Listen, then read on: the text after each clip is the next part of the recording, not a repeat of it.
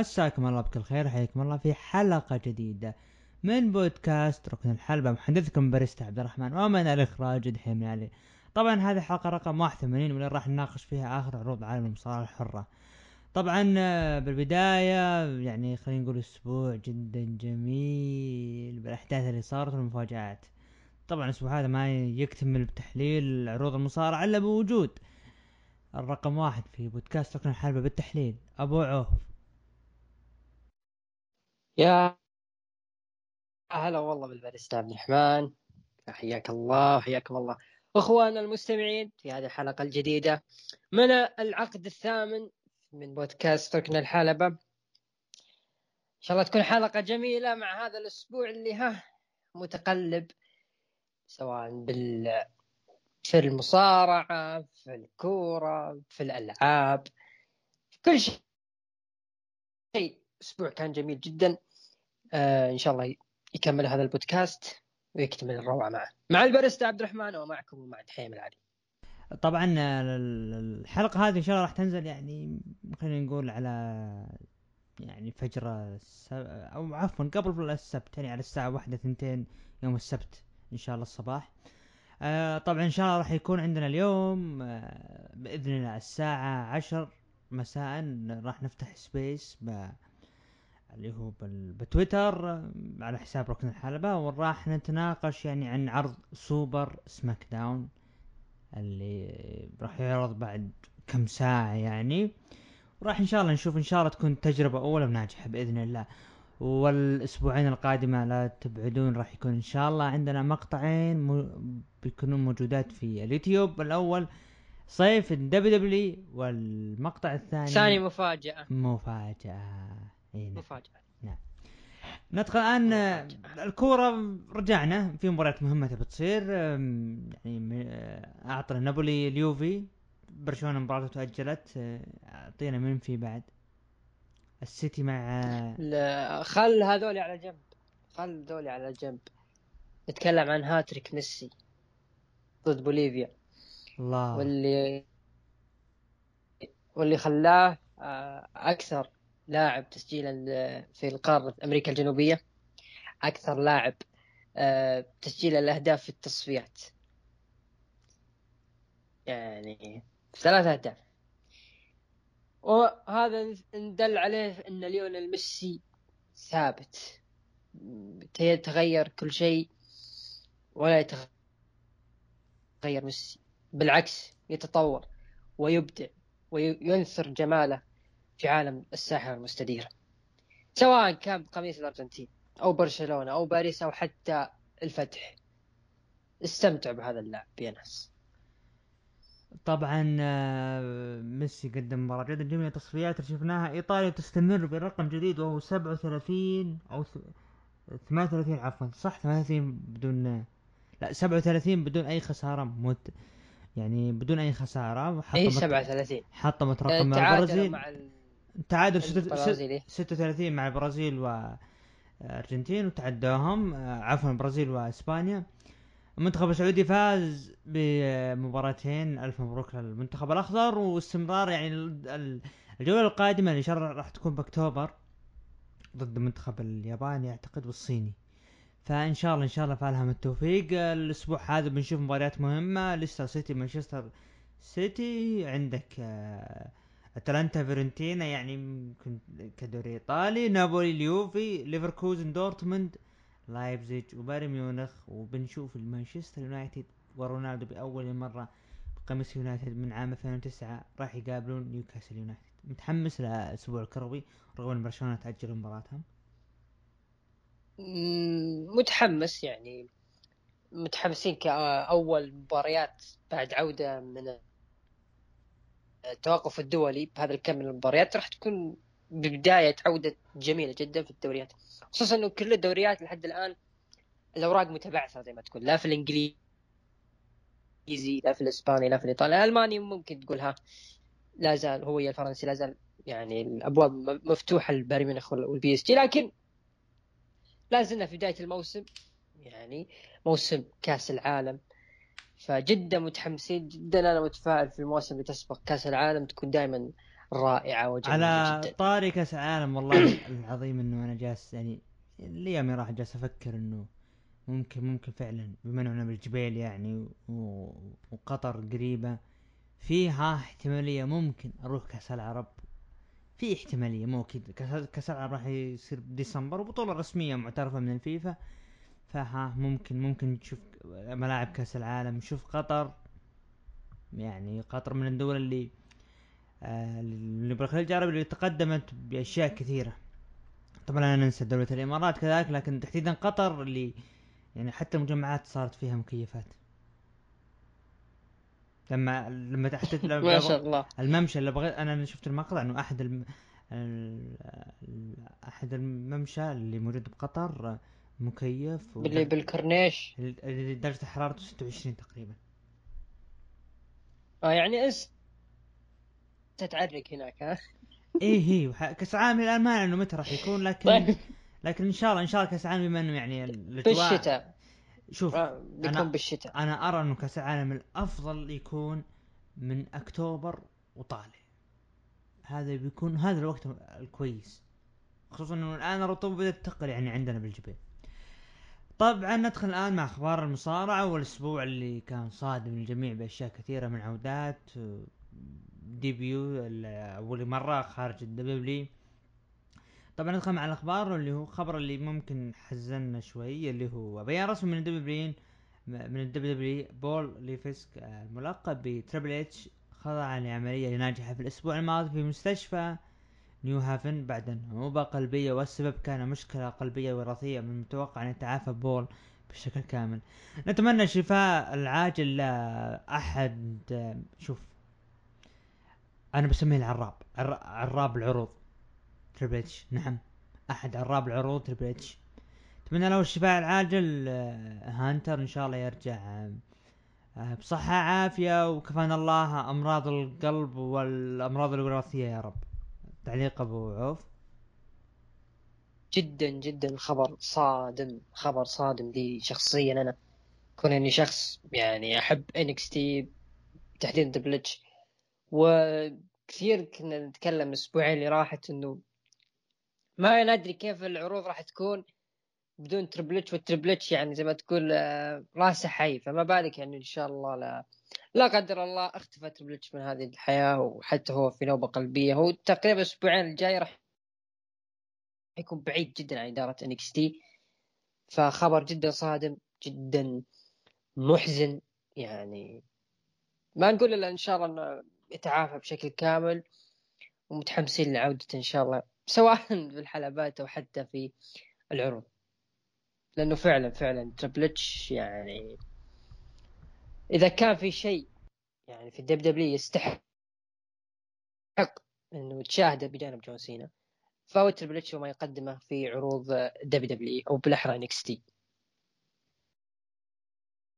يستاهل حتى يستاهل فك... حتى فكروا فكروا خطته قبل NXT لما حب يتوسع في الدول يعني هذه أشياء يعني ما أعتقد في كواحد يعني مؤمن في مشروع أو حتى في اتحاد إنه ممكن يتوسع في مجال تطويره. أنا يعني Triple H يعني أختصر فكرة في NXT وأي مثلا أي اتحاد ممكن يمسكه مستقبلا في حال مسك ال WWE إنه Triple H يقدم لك منتج مصارعة حرة يحترم عقلك. هذا اللي أقدر أختصر Triple H اللي يقدمه في NXT يقدم لك عرض مصارعة يحترم عقل الفاهمين. شوف عروض NXT فعلا, أتفق. فعلا فعلا. والجماهير شوف من اللي من اللي حضرها وكيف تفاعل الجمهور. فعلا أتفق. Triple H من الأشخاص اللي يعني ال WWE مرت بسنين بفترة ميتة. نتكلم كسنة كاملة مو كلحظات. 2014 2015 اغلبها كانت لحظات. منذ 2015 NXT هو اللي صار متنفس عشاق ال WWE بأنه آه خلاص هذا هو هذا لقينا ضالتنا لأنه كانت عروض العروض الرئيسيه مع الأسف. آه، آه، كان ترويج أكثر لل يعني لصغار العمر بكل صراحة يعني. لكن نتمنى له الشفاء العاجل. طبعا في خبر آخر طبعا آه، في شائعات ظهر بان فينس مكمان راح يبيع اللي هو WWE طبعا الأخبار طلعت غير صحيحة وتم نفيها كثيرا خلال الفترة الماضية. من قبل ستيفاني مكمان وشين مكمان ومن Triple H وكذلك نيك خان. تعليق أبو عوف. من بداياتي في ظهوري في البودكاست يعني لمحت بشكل بسيط إنه فعلا ممكن دب دبلي آه على الأقل مو تبيعها بشكل كامل يبيعها في مكمان على الأقل يبيع جزء من أسهمها في الشركة. أه بقول لكم السيناريو اللي كان في بالي وقتها وممكن يتطبق حاليا خلال الأيام الجاية. لما أعلن على ما أعتقد أه ناسي والله هل هو بي دبليو آي بي دبليو انسايدر أو Fightful لما قالوا إنه بعد آه، ما فسخوا عقد الستر بلاك وبرون سترومان نشر خبر إنه ممكن الشركة تنباع وجزء منها. فأنا توقعت إنه ممكن فينس مكمان آه، يبيع جزء من أسهم الشركة بمقابل إنه يكون في تحول إداري كبير في عروض WWE وشفناها تقريبا من بعد مهرجان Money in the Bank شفنا في إداريين آه تم تسريحهم في منتجين في أسماء ممكن نشوفها قادمة للعروض. لكن لحد الآن ما في شيء يعني واضح. فممكن يعني في الفترة هذه من SummerSlam إلى تقريبا Survivor Series راح يتضح أمور كثيرة. تغيير إداري. يعني إحنا شفنا الآن فينس مكمان و بروس بريتشر قاعدين يغيرون في منتج NXT وفي كلام كثير إنه القاعة راح تتغير كشكل في NXT وكمظهر وكإخراج. فهذه ممكن كدلالة إنه علشان يجذب المستثمرين اللي حابين يكون لهم أسهم كبيرة في اتحاد دبليو بي دبليو دبليو اي ويكون لهم تغيير إنهم ينجذبون للأشياء اللي قاعدة تصير أو التغييرات اللي تصير لل WWE إنه ال WWE مفتحة لأي شيء قادم. فأنا أقول إذا كان فعلا في تغير إداري بحت في تسلسل داخل إدارة ال WWE فأنا أشوف إنه من بعد Survivor Series إلى تقريبا آه، WrestleMania هنا الإدارة الجديدة راح نشوفها. نشوف كيف تفكر كيف التغيرات آه، ما هو توجه الإدارة الجديدة. آه، WrestleMania Axxess ذاك المهرجان راح يتضح أمور كثيرة. راح نعرف من هو ال COO أو من هو ال CEO من هو المدير المالي من هو الماسك فريق الكتابه وكل شيء. يعني تقريبا هذه الفترة راح تكون هي آه، تغيرات جذرية في التسلسل الاداري في ال WWE WrestleMania 37 مثل ما افتتحه آه، فينس مكمان بعودة الجمهور WrestleMania 38 راح يفتتحها فينس مكمان ولكن بإعلان رحيله عن إدارة ال WWE راح يكون هو صاحب الأسهم لكن ممكن ما نشوفه في إدارة ال WWE مرة أخرى. فهذا اللي كان في بالي من بعد ما أعلنوا الخبر هذاك إنه في بيع للشركة ولا زالت الأخبار في الشركة والشائعات خلينا نقول آه، إنه في بيع الشركة وأبرز المهتمين في الدبليو دبليو على حد علمي ديزني لكن ما في شيء رسمي لحد الآن. هذا الرسم الخريطة اللي أنا أفكر فيه في حال انباعت الشركة فعلا. ما أدري أنا بالنسبة لي أنا أرى لا. ما أعتقد إنه في بيع قريب. ممكن سهم سهمين نسبة خمسة بالمية ممكن لكن إنه فينس مكمان يبتعد عن العروض الرسمية ما أعتقد. طبعا أعلنت صحيفة PWI العريقة أن بطل AEW عالمي كيني اوميجا هو أفضل مصارع لعام 2021 بعوف كيني أوميجا هو الأفضل ما أدري أنا أحس إنه هل فعلا هذه السنة فيها مصارع بارز فعلا كعروض مصارعة؟ ما أحس لكن لو كان في مثلا مصارعين مظلومين يعني أشوف إنه لولا ال booking اللي قدم له في عرض الرو اللي هو بوبي لاشلي أنا أعتقد راح يكتسح عالم المصارعة في هذه السنة تحديدا لأنه فعلا بوبي لاشلي كان زي ما تقول وحش وقادر و... كان بيكسر الدنيا. لكن للأسف الأخطاء اللي تصير في عروض الرو قللت من هيبته حتى شوف حاطين المركز يعني ترتيب الأفضل في على حسب PWI. من من من الثاني والثالث؟ الأول كيني أوميجا الثاني رومان رينز الثالث بوبي لاشلي الرابع على ما أعتقد درو ماكنتاير. الخامس ما الخامس والله ناسي لكن ال top four كيني أوميجا رومان رينز بوبي لاشلي درو حتى كارين كروس يعني ما هو من ال top 10 استغربت جدا. حتى هذا برضو على الأقل هذا من ال top 5 للأسف الرجال مو حتى في ال top 10 آه شيء شوف غريب يعني. شوف آه كيني أوميجا آه من لحظة آه يعني دون كاليس له في تحسن عكس اللي قلبته ال heel واللي تدخل بنتين ومعاهم ال... المكنسة وجالسين يرقصون إيش الخرابيط هذا؟ Okay ممكن تقصون the cleaner وزي كذا لكن من بعد دون كاليس آه، شفنا تحسن. رغم إنه ما في عداوة قوية قد سواها كيني اوميجا الآن ممكن القادم إيه لكن الآن ما. كيني اوميجا تحس إنه كأنه في شبه ملل فترة حمل لقبه. أنا بالنسبة لي أنا أرى إنه ايج كان المفروض إنه يكون بالقائمة. نتكلم عن من بداية 2020 إلى هذه اللحظة. ايج آه ممكن سيث رولينز. ما ممكن ممكن يعني فترة اللي هو دانيال براين جاء فترة بسيطة يعني أربع شهور خمسة شهور قدم أشياء جدا جميلة حلوة. ف تمنيت أنا تمنيت يعني يعني شوفوا إيج من رجع 2020 إلى هذه اللحظة قاعد يقدم أشياء جدا جميلة.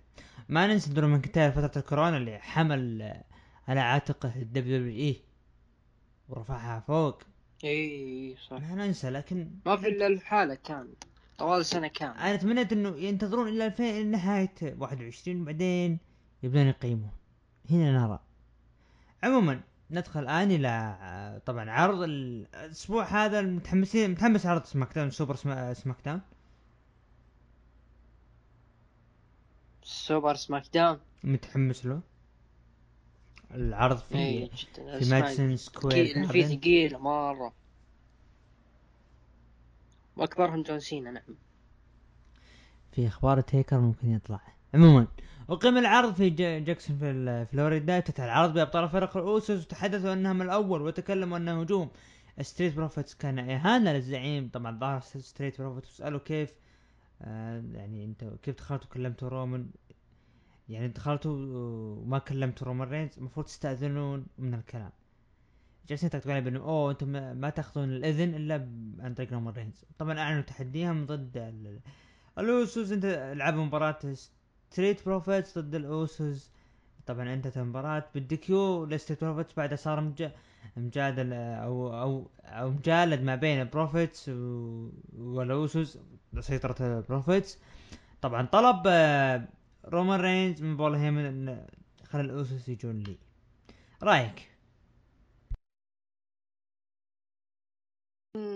ما أدري ليش تم إقحام ستريت بروفيتس مع سيناريو آه، رومان رينز وفين بالور. أنا أحس إنه ما كان لهم علاقة.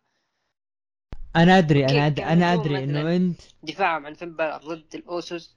أنا أدري إنه أنت أيوه. تبغى جون سينا مع ستريت بروفيتس يرجع بالرابر. أنا عارف أنا عارف بس ما راح تصير. أكمل.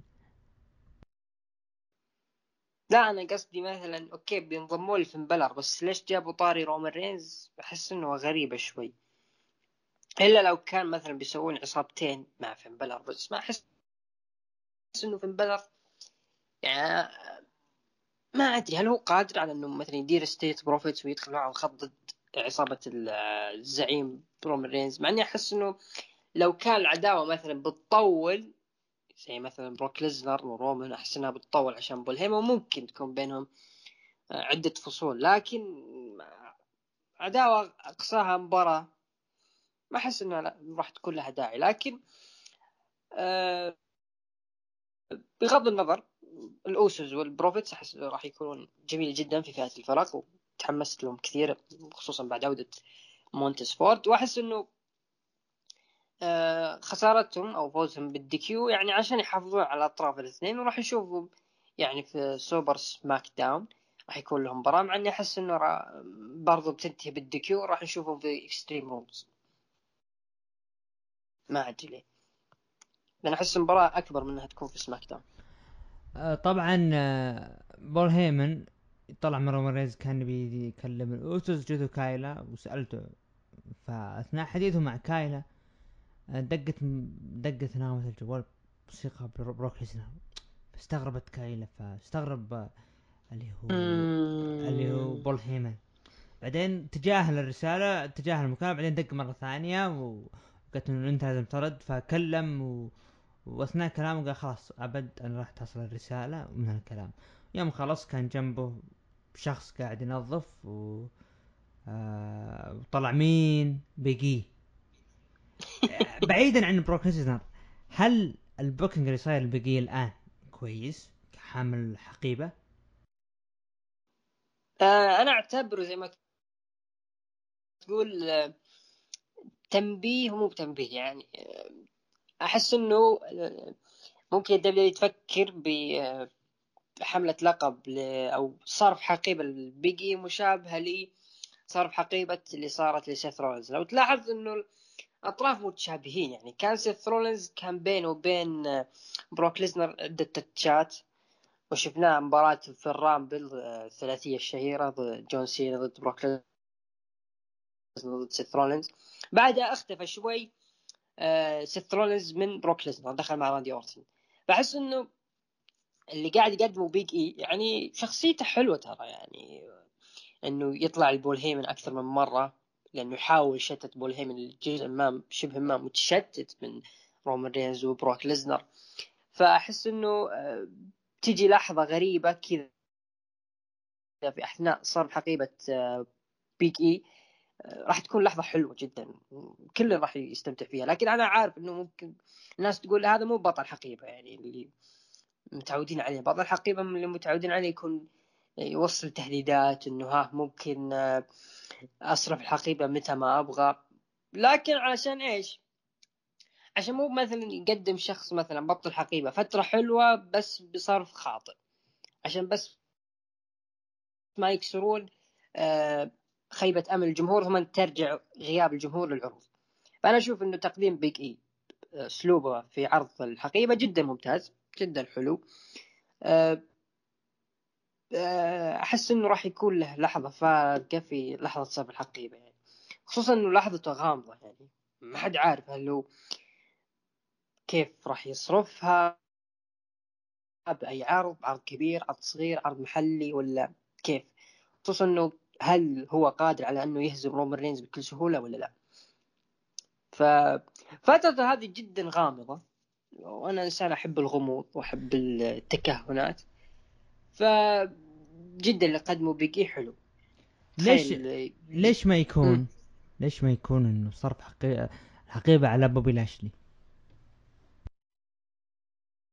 خصوصا إنه الشيء اللي صار ما بين ال New Day وبوبي لاشلي.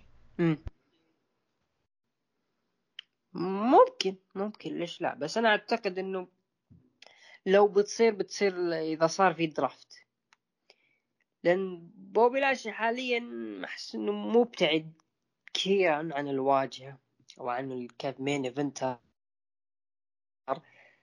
أه حتى ترى دخول ال New Day ترى دخول أحس إنه دخول أه زي ما تقول بسيط علشان بس يجذبون الناس ويحببون الناس لعروضهم يعني.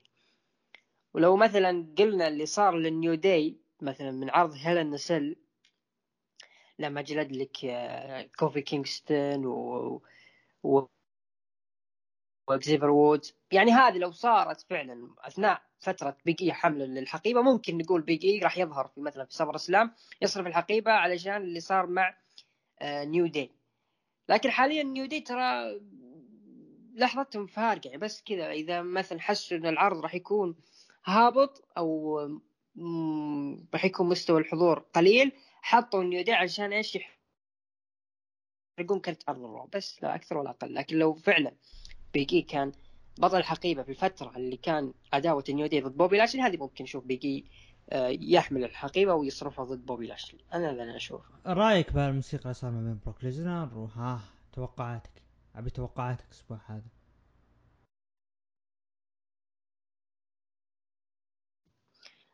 آه، أنا ما عجبني نظرات كايلا وبول هيمن يعني تحس إنه غامضة فعلا يعني. حتى أنا ما أدري ليش ما لاحظنا إنه الكفر حق بوبي لاشي أو بول هيمن عفوا أحمر يعني. فأحس إنه هذا فصل جديد للعداوة. آه، ممكن ممكن خسارة رومان رينز في حال خسر رومان رينز راح تكون بانقلاب من بول هيمن. شوف سوبر سوبر سماك داون. إيش ممكن يصير؟ هل ممكن يشوف بروك ليزنر يرجع للمايكات؟ هذه جديدة يعني. أنا ما أدري متى آخر مرة شفنا بروك ليزنر يتكلم. اذكرها اذكرها أيام عداوته مع برون سترومان. فراح نشوف وش بيكون أسلوب بروك ليزنر أثناء الحديث عن المايك راح أنا متأكد إنه بول هيمن راح يتكلم عن أسباب انضمام لرومان رينز وليش دخل معهم في الخط. إذا كان منطقي مثلا إنه قال أنا قربت والله علشان إنه بروك ما لمنا عروض من هالكلام وأنا قلت بمهد له. يعني إنه تصير القلبة صحيحة بعد ما بعد ما يأخذ ثقتي اللي هو رومان رينز. عموما ظاهرة بطلة نساء سماك بيكي تحدثت عن عودتها الأسبوع الماضي ولم تتكلم عن بيانكا بلير يعني قالت okay هي قوية وجلادة وكانت أول ما تصدر main event مني بضربة واحدة. على وجهك يا بيكي يا عفوا بيانكا انتهى كل شيء وعاد اللقب لي صارت بيانكا قالت انت ما تعرفيني أنا واجهت كل شيء وأنا وأنا وأنا اللي طولت باللقب 134 يوم. و يعني وفزت على أربع أشخاص ويوم. وأنتي طبعا هربتي. ويعني آه، انت وش رأيك اللي هو يعني تكونين مثلا رومان رينز وتقبلين تحدي ليه ردت قالت ترى أنا ماني داخل رومان رينز وارفض طلبك من جديد. حبيت فكرة إنه بيكي للحين تتجاهل تحدي بيانكا؟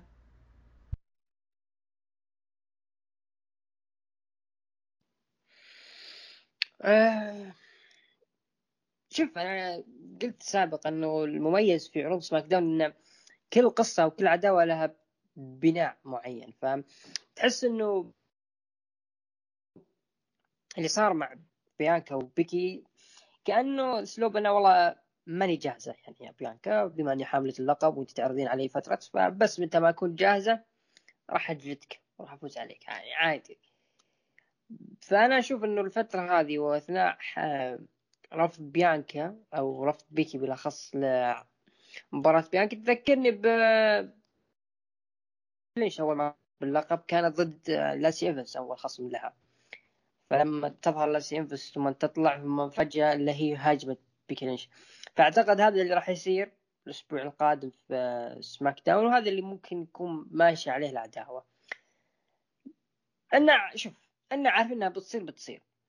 وراح تصير في Extreme Rules فإنه يكون في تمهيد للمباراة أحسن مما إنه يكون ها تعال كل شيء بيصير ومع ذلك تتغابى وشوف المشهد. ف أنا اللي عاجبني في السيجمنت ككل إنه احس إنه السنتين راح يبدعون كثير أثناء البناء. وحاطينهم على راحتهم وكل شيء علشان إيش؟ ممكن يكون في قوة بعدين في المباراة. يعني بناء بارد لمباراة ساخنة. فأنا أعتقد راح يكون هذا مصير العداوة. طيب آه بعدها شفنا دولف زيجلر آه يحاول يعني يضبط توني ستورم. طبعا توني ستورم قالت إنه أنا ترى مع ريك بوغز. بعدها شفنا مباراة ريك بوغز ضد دولف زيجلر فاز فيها ريك بوغز. بعدها شفنا مباراة سيزارو ضد سيث رولينز. انتهت بال DQ سيزارو بعد ما شفنا هجوم من آه، سيث رولينز على سيزارو بعدين جاء بيجلد سيزارو بالكرسي إلين ما دخل إيج ومعه كرسي وأنقذ سيزارو. عداوة فصل أخير بماديسون سكوير جاردن عداوة سيث وإيج آه عندي إحساس إنه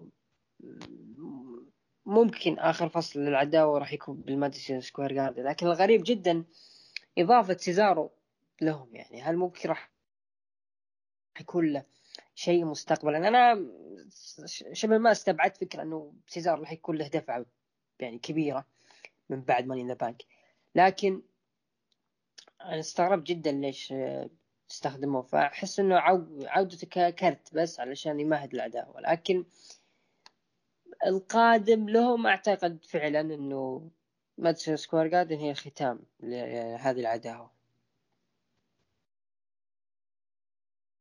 آه، توني ستورم اللي قاعد يصير لها بعروض SmackDown إلى الآن ما ظهرت إلى الآن ما أخذت فرصتها. تحس إن الكتاب ضايعين معاها؟ هذا غ... هذا ندل عليه ندل على غباء من المسؤولين في ال WWE وأرجع وأقول يعني مو من المعقول لما أصيبت ناتاليا إنك عوضت أو بيلي عفوا عفوا مو ناتاليا بيلي. آه إنك عوضت نجمة واحدة بثلاث نجمات من NXT كان لهم قصص ولهم مسارات لسه ما بعد ما بعد بدوها. تذكر هذيك الأيام لما كان حل العروض SmackDown. فإذا أنت مالك خطة مع هذه البنت أو ما تدري كيف تتعامل معها رحت دبيتها لك عند دولف زيجلر وريك بوغز. ليش تبي تعيد سيناريو ماندي روز و آه، غباء الذكر؟ أوتيس ليش طيب؟ خلاص هذيك لها قصة وحبيناها وكل شيء. لا, لا تعيدها لي. يعني أنا يعني كنت أقول إنه لقب القارات للأسف ضايع ولا زال يضيع مع ناكامورا والآن علشان فترة دفع الريك بوغز. دخلهم في مثلث حب جديد. ليش؟ خلاص هذه القصص انتهت. إذا ما عندك شيء لتوني ستورم مثلا خلاص لا تخليها تظهر في العروض. أو ودها ال Raw. Raw بالعكس محتاجة أكثر. عندهم ثلاث ساعات وهم قادرين يسوي شيء. أنت عندك ساعتين و full عندك ال card ما تدري إيش تسوي فيه. فغريب جدا الأسلوب اللي قاعد يصير لتوني ستور أنت كمحب لي للبنت هذه عطنا رأيك لها. أنا يعني جدا متضايق واللي قاعد يصير يعني يعني هي من الشخصيات اللي قدمت أداء جدا جميل مع NXT UK خصوصا فترة حمل اللقب. يا أخي حتى عودتها بعرض أو حتى ظهورها ب NXT حتى مقابلة زوي ستارك. تخيل خسرت زوي ستارك بال kick off فهذا اللي صدمني قلت خلاص واضح إنه ما عندها شيء. ما أدري أنا أحس إنه ممكن أعتقد إنه شوف تذكر الخبر اللي طلع بأنه the Queen of شو اسمه ملكة إيه. الحلبة عليك نور. ممكن ممكن ممكن يكون لها دور كبير ملكة الحلبة. اللي إذا أعطوها نيومي بس. نشوف سيناريو نيومي اللي ما أدري شلون جاي فأخاف إنه يعطون فرصة لنيومي. أو نعومي على قولة بعض الناس. عموما رومان رينز كان في اجتماع مع آه طيب ريك بوكس. طيب هذا الآدمي. خلنا شوي مرة. ريك بوغز. يعني يبي يقلب على نك- ناكامورا. يا أخي واضح. شيء قديم. يا ليل يعني ناكامورا ما له أي فائده بلغ مع لقب القارات آه أيوه ممكن ممكن آه، ريك بوكس يخطف اللقب منه. ما أدري. رومان رينز كان أساسا ريك بوكس أداءه كمصارع ما هو عاجبني يعني. ما أنا. لا تحكم حتى دولف كان أنا أقول ثانو- انتظر. ثواني. أنا أنا أقول أنتظر يعني ونشوف. دولف زيجلر يا رجال. المهم رومان رينز بعد ما انتهى اجتماع الاوسوس جاب بول هيمن قال يا الزعيم ترى عندنا مشكلة. قال آه، اللي هو رومان رينز إيش؟ قال إنه عندنا بروك ليسنر راح يجي الأسبوع الجاي. قال هذه مشكلتك انت مو مشكلتي أنا.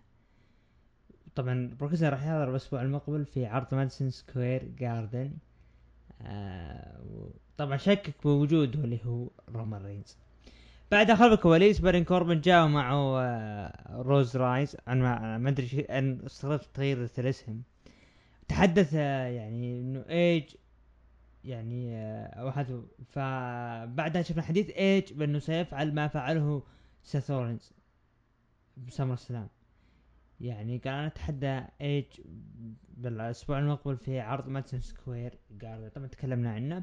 فقرة كيفن أوينز طبعا كيفن أوينز والجمهور قدم ضيفه بارين كوربن من البداية شكر. بارين كوربن كيفن إنه احد سبب وضعه الحالي عقب ال 100 دولار وصار يلبس رولكس وفلوسه.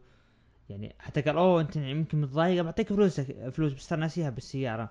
قال أنا أشكرك ترى عندي ضيف فقال كيفن أوينز ضيف؟ وش ضيفه؟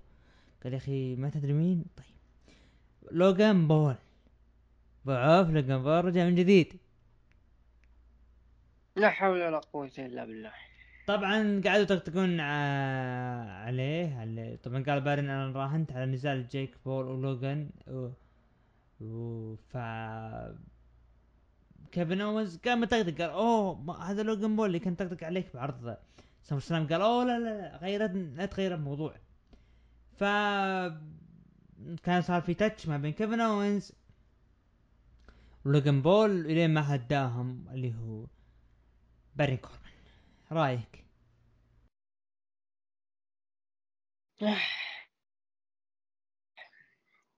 يعني كل اللي أقدر أقول إنه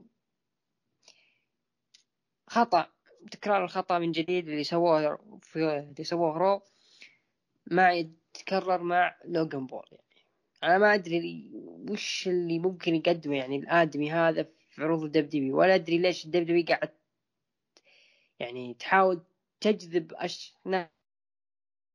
ناس أو مراهقين أو أشياء ناس أغبياء يعني مع احترامي لهم اللي يحبون هذا الادمي من وراه أنت WWE. ما تحتاج هذه الأشكال الغبية هذه. وحتى لو تلاحظ أنا ما أدري هل كان فعلا الجمهور استهجن ولا كانوا مستمتعين مع هذه الفقرة؟ لأنه أحس إنه كان في استهجان كان في ضغط لكن أحس الإخراج في WWE قصر من صوت الجمهور عشان بس يعطون لوجن بول فرصة للحديث. أو إنه تعود بشكل ما. لأنه هذه الجمهور الجمهور ترى الجمهور ما كان معطيه boo عكس اللي صار قبل أسبوعين.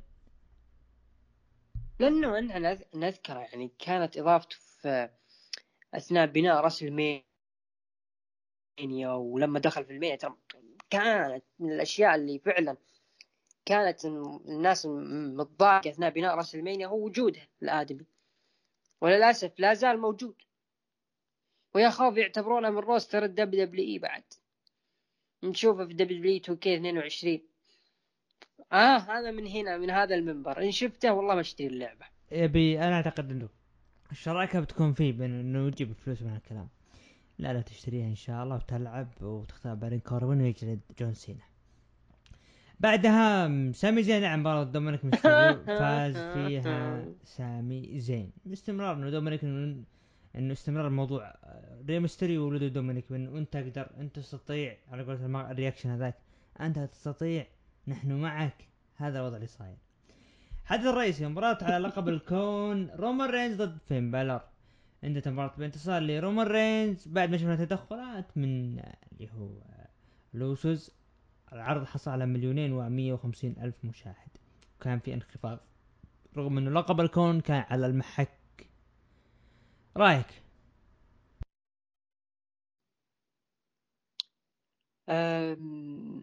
راي بخليه لاخر المباراة شفنا الأنوار قلبت حمراء فترة بعد نرجع. صحيح نهاية المباراه آه، وهو طالع هذا دليل أنا إي وهو طالع رومان رينز دقة اللي هو مثل ما يقول مثل دقة القلب آه، ولون أحمر. ف شخصية ال demon؟ واضح إنه ال demon راح ترجع. ال demon لها عودة. بس ما أدري هل هي راح تكون ضد جون سينا أو ضد رومان رينز وبروك ليزنر؟ ف أحس إنه راح تكون ضد جون سينا يعني. آه، لا تستغرب كان إذا كان ضد دولف زيجلر عموما أكمل. والله لي. دولف زيجلر قاعد يضبط توني ستورم. لا لا أنا أشوف إنه ال demon king راح ترجع مع جون سينا.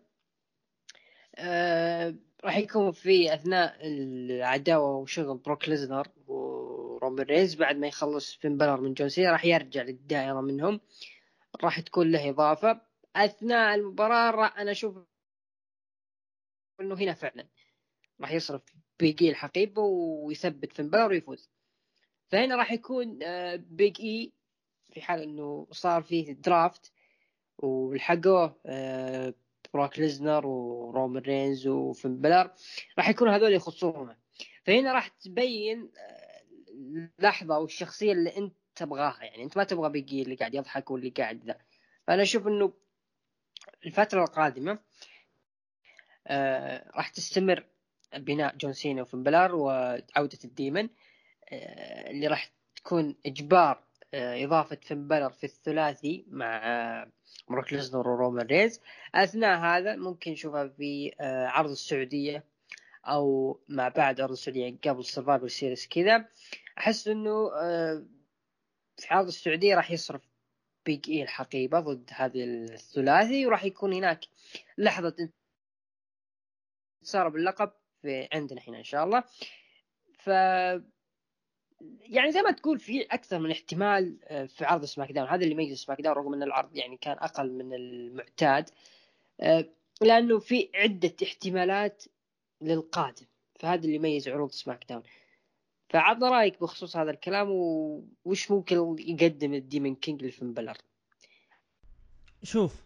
هل ممكن يعني ال Demon Demon King كاسم أو كيجذبون له ناس أو إنك تحس إنه أسطوانة راح ترجع من جديد؟ آه شخصية ال Demon King إذا تبغى يعني تحطها بالواجهة خلي رومان رينز يفوز على بروك ليزنر. اي يفوز على بروك ليزنر نعم. بعدين شخصية ال Demon يدخل على رومان رومان منصدم. إيش اللي صاير؟ ويدخل Demon King يبدأ يلعب بعقل. رومان رينز اللي ما يتقبلون يفوز فيها. Demon King ويحقق لقب ال Universal المرة الثانية. بهذه يكون يعني في بلر ثاني مرة يحقق اللقب ال Universal بنفس الشخصية وهي شخصية ال Demon King. آه هذا أنا بالنسبة لي اراه راح تعطي إضافة للشخصية وراح طبعا طبعا أنت بتعطي إضافة للشخصية. تعطي أهمية بعكس اللي شفناه في العروض السابقة. تقييمك العرض. Yep. أعطيه ستة من عشرة. أنا بالنسبة لي أعطيه خمسة ونص من عشرة. متابعين قيموه من تسعة لعشرة ب 28% ومن خمسة لثمانية قيموه ب 53% وأقل من خمسة قيموه ب 17% طبعا آه، نزلنا تصويت اللي هو ليلة سماك داون هي ليلة رومان رينز أم فين بلر طبعا حصل عليها رومان ب 73% وفين بلر ب 26% ندخل الآن العرض المنتظر. الجميع اللي كان متحمس اللي كنت أقول حتى لأبو عوف احذف تويتر عشان تتابع العرض. إي احذف تويتر عشان تتابع العرض. عرض اول اوت العرض اقيم 5 سبتمبر في شيكاغو إلينوي. آه، طبعا العرض أو في ال pre-show شفنا مباراة الفرق العشرة ما بين أورنج كاسيدي ضد عصابة آه، طبعا فريق اورنج كاسيدي معه جنجل بوي وانجليكو طبعا عصابة جراسيك إكسبريس كانوا موجودين. آه لعبوا ضد عصابة مات هاردي فاز فيها فريق أورنج كاسيدي. ال main event أو عفوا في مباراة برضه لكوتي مارشيل. هي كانت وين بال main event ولا pre-show؟ لا لا كانت بالعرض الرئيسي قبل ال main event بعد. امم عموما آه العرض الرئيسي افتتح العرض آه أكمل. بمباراة لقب TNT champion ما بين إيدي كينغستون ضد ميرو. فاز فيها ميرو وحافظ على لقبه خلال 13 دقيقة. رأيك بالمباراة وما القادم لميرو آه، أنا أشوف افتتاح جميل. يعني مباراة حلوة قدموا المباراة يعني ثقيلة. أعتقد هذه أول مباراة لميرو كبطل TNT أحد الخصوم ينفلت من حركة الأخضاع حقته. فانا اعطيته أحس إنه ميرو أحس إنه مساوي لروسف يعني ما تحس إنه في فرق يعني هذا بيجلد وهذا بيجلد. أحس إنه لقب TNT حاليا يعني مع ميرو أحس إنه لا راح تبدأ فترته الحقيقية يعني ما راح راح يبتعد كثير مع المصارعين الخفاف راح تبدأ فتره ميرو أحس. إذا ما في مصارع يعني ممكن يشيل ميرو. إذا ما في آه، ملكاي بلاك أو أي مصارع ثاني يمسك معه خط. براين بيلمن جونيور أو أي أحد مصارع ممكن يمسك خط مع ميرو. أنا أقول ميرو استرح ولا سلم اللقب. لأن ما في خصم بيني وبينك في فئة TNT champion ما أحس إنه في خصم لميرو. إلا لو حطوا مع كيس جيريكو لا شوف كيس جيريكو راح نجيها. كيس جيريكو بعد مباراته بعد مباراته MJF أنا لمحت إنه في ظاهر جدول فرقته فازي إنه بيبتعد طيب بعدها شفنا مباراة ما بين آه، ساتوشي كوجيما ضد جون موكسلي فاز فيها جون موكسلي بعد ظهر أحد المصارعين الأساطير. أو المصارع الياباني مينورو سوزوكي. اسمي راس المسمار؟ دخل جلد جون موكسلي وطلع. آه بعدها شفنا مباراة فرق آه داخل قفص حديد على لقب آه AEW لوتشا براذرز ضد اليانج بكس وانتهت المباراة بانتصار وتحقيق اللوتشا براذرز اللقب بعد 22 دقيقة. رأيك بالمباراة اللي صارت؟ مباراة جميلة جدا جدا جدا حلوة. وانتصار للوتشا بروز آه، مو بس لصالح اللوتشا بروز كفريق بل لصالح فئة الفرق بشكل عام ل AEW لأن فعلا لو حصل وخسر آه، فريق اللوتشا بروز واستمر فريق اليانج بكس فما بيني وبينك خلاص يعني ما في فريق ممكن يستطيع الانتصار على اليانج بكس إلا في حالة إنه لا سمح الله ال WWE فسخت عقود الفايكنج رايدرز وراحوا ل AEW. هذه الحالة الوحيدة اللي ممكن فريق يفوز على اليانج بكس ويشيل مع فئة الفرق في AEW. لكن لوتشا برو اللوتشا بروز يستحقون اللقب مية في المية. المباراة اللي قدموها الدراما اللي قدموها أثناء المباراة ولحظة الفوز اللي جميعنا أعتقد وحتى الحضور آه، كانوا فرحانين ب آه، باللحظة هذه. وأنا أشوف أنه إذا كان في لحظات كثيرة في المهرجان أحس أنه هذه اللحظة الأولى يعني. تحقيق اللوتشا بروز من اللحظات اللي راح تكون خالدة في لحظات اتحاد اي دبليو فعلا فعلا مباراة جميلة جدا جدا جدا. شفت يا أبو دحين قال لك راح يفوزون بس إنك تقول لا لا لا اليانج بكس راح يحافظون على الألقاب. فعلا مباراة جدا رائعة يعني. ممكن أنا صدمت بالفوز لأنه كنت متوقع الإليت إنهم بعد عاداتهم القوية ممكن نشوف أشياء لكن فعلا صدمة وفوز ومباراة رائعة جدا ما بين فريق اليانج بكس و آه لوتشا براذرز طبعا فكونا من جوراسيك اكسبريس تحطونها بالساحة. شوفوا شوف هذا الفرق. إي والله هذه لا لا لا لا. أنا أحس إنه اللي اللي قاعد أشوفهم كفئة فين فئة فرق في AEW هم اللوتشا بروز اليانج بكس أحس إنهم خلاص راح يروحون لل main eventer ما أدري إيش بيسوون هناك لكن كاف الفرق لوتشا بروز و FTR وفي عندك سانتانا اورتيز FTR ضايعين. أنا أحس ذولي. ضيعوهم والله ضيعوهم لا لا بيكون لهم ظهور بعدين أحس. بعدها شفنا متفائل مبار... جدا لهذا الفريق المباراة المباراة الكازينو النسائية. طبعا أبرز أشياء شفناها هو ظهور هو ظهور المصارعة آه، أقول اسمها بالدبليو مثل جيم روس. أوكي. دخلت فقال جيم روس روبي رايت. بعدين قال أول ما قال روبي رايت بعدين ثانيتها قال روبي سوهو. طبعا فازت فيها روبي سوهو بالكازينو. طبعا جيم روس ما نقول شيء يعني أحد القامات الكبيرة في عالم المصارعة. حتى لو يخطي نقول له مسموح. آه بعدها شفنا مباراة كريس جيريكو ضد MJF. لا دقيقة دقيقة دقيقة. دقيقة أنا لما شفت روبي سوهو فازت على بالمباراة وقصة الثندر روزا أنا قلت هنا المسؤولين واللي اتخذوا القرار في AEW الطاعون اللي شق وجهك وجهكم يلا أكمل. أي مو هم كانوا يسألون من أنتم تحطون فرص المصارعين الجايين من WWE قالوا لا نعطي فرصه للشباب عموما كريس جيريكو ضد MJF المباراة الأخيرة ما بينهم. فاز فيها كريس جيريكو خلال 22 دقيقة. متوقع. والله متوقع. أنا أنا كنت أتمنى MJF لكن متوقع. طبعا احتفل كريس جيريكو مع الانر سيركل شفنا طبعا موسيقى دخل فيها كريس جيريكو كان مع واحد معه جيتار يعزف الجمهور كان يغني الجمهور كان جدا رائع. كريس جيريكو خلاص. يبي يروح هذه هذا هذا أحد الأسباب. هذا أحد الأسباب اللي خلت إنه AEW يعيدون مباراة النهائي الفاصلة بين كريس جيريكو و MJF يعني أوكي لو إنك مثلا أثناء البناء أو حتى مباراتهم اللي, اللي استسلم فيها جيريكو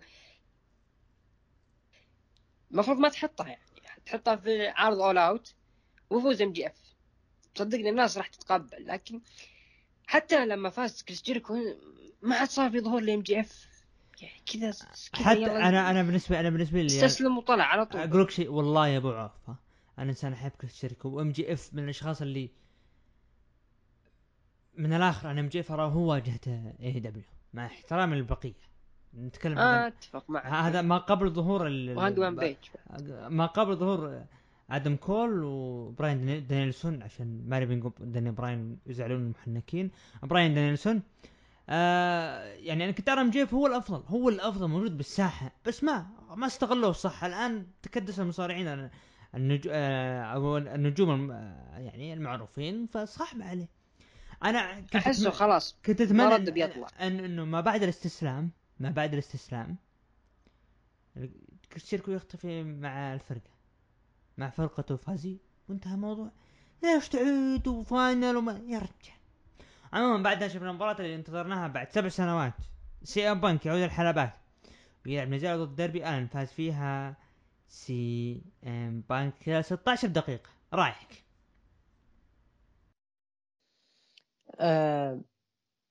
إذا كان في شيء يعني بجانب لحظة فوز ال Lucha Bros نحترم اللي كتبوا المباريات في AEW فهذه مباراة يعني جدا مباراة حلوة جدا ممتازة.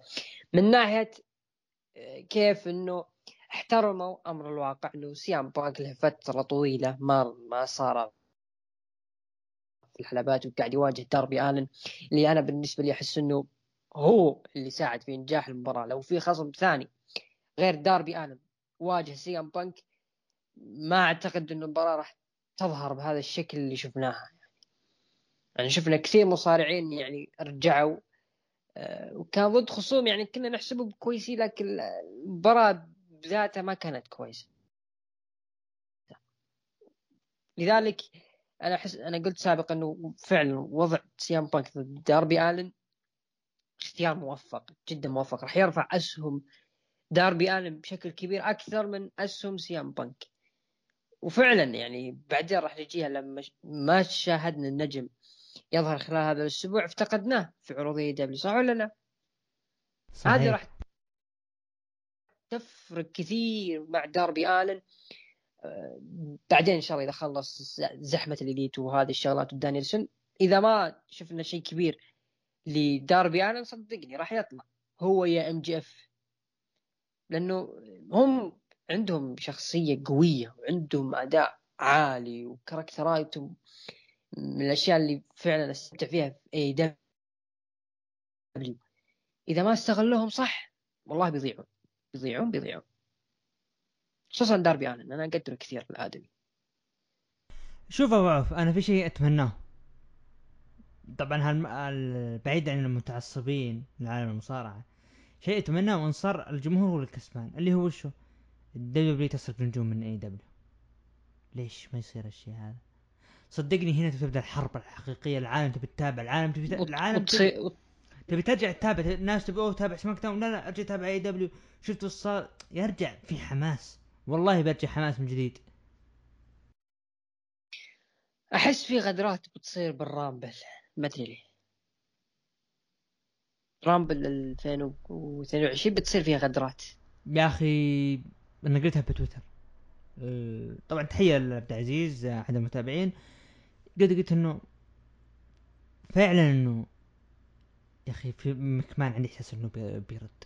والله ال WWE عندها رد بس اصبروا اصبروا إلى ال Rumble إلى ال Rumble. إذا ما شوف عندك ال Rumble وال Mania إذا ما جاء رد قوي من من ال W خلاص أعتقد إنه خلاص. AEW صار فيها تبلد.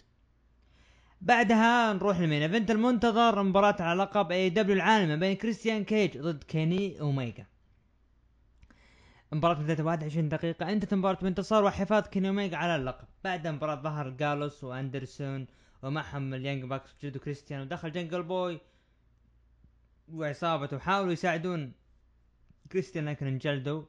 بعد المباراة مسك كيني اوميجا ال mic ال mic وتكلم قال أنا ما مستحيل أحد يوقفني مهما كان المصارع.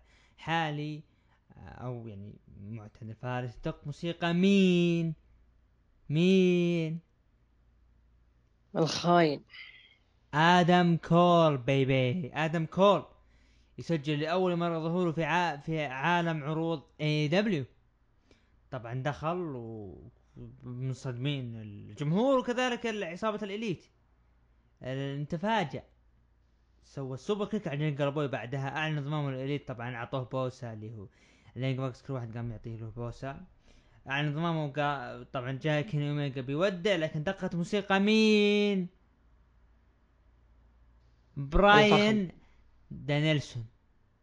طبعا دخل براين دانيلسون انسحبوا و... أو صار مجالد بينهم وانسحبوا عصابة ال Elite وانتهى العرض بوقوف. كريستيان وجنجل بوي وكذلك اللي هو دان براين و Jurassic Express العصابة بالكامل.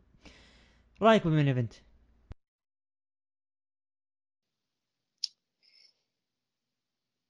على فكرة يا أخي. على فكرة ترى تجاهلت أنا مباراة كيوتي مارشي ضد بول وايت لأنها ما آه أحسن ما ما تستاهل تنذكر. طيب عشان ما يز... ممكن إذا في عشاق لبول وايت فاز فيها بول وايت ثلاث دقائق. أعطنا رأيك بال main event. ال main event يعني شوف لو ما دخلوا ال Elite أحس اللحظة راح تكون أفضل. وقاعدين يتكلمون يحتفلون. يا أخي أحس إنه من الأشياء اللي تخرب عروض AEW ما يعرفون يختمون عروضهم. يا أخي تحس إنه الختامية ما هي ختامية عرض شهري. تحس إنها عرض داينامايت عادي يعني. يعني okay لو مثلا احتفل آدم آه، كيني اوميجا بطريقه اهانه لكريس جيريكو آه، كريستيان كيج عفوا.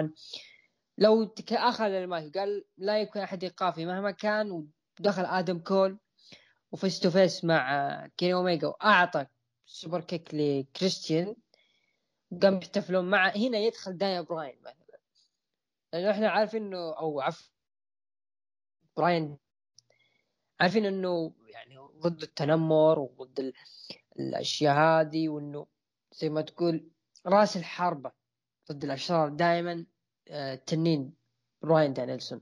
لكن اللي صار لخبطة يعني أنت الحين دخلت أكثر من خط معك. يعني عندك الآن آدم كول وكيني اوميجا ثم آدم كول وكيني اوميجا ضد كريستيان والجنجل بوي. ثم دخلوا ال Elite. ثم دخلت دانيلسون. حطيت معك كريستيان كيج وجاك راس. أنت هنا يعني ضعت تماما مع الأشياء اللي أنت قاعد تقدمها يعني أنت ما تدري هذا الخصم مع من. من من المستهدف. من هو اللي ممكن آه راح يكون فارق في القادم في عروض AEW أنا أحس إنه هذه كل الشغلات هذه عشان إيش؟ عشان جنجل بوي لا كيني اوميجا ولا ال Elite ولا آدم كول يعني أنا ت... شوف عشان أكون صريح معاكم أنا قلت أنا من هذه اللحظة أنا أنا AEW أو Elite ي يعني عشان آدم كول لكن اللي حصل صراحة خف حماسي لآدم كول مع ال Elite ومش ممكن يقدم بعدين.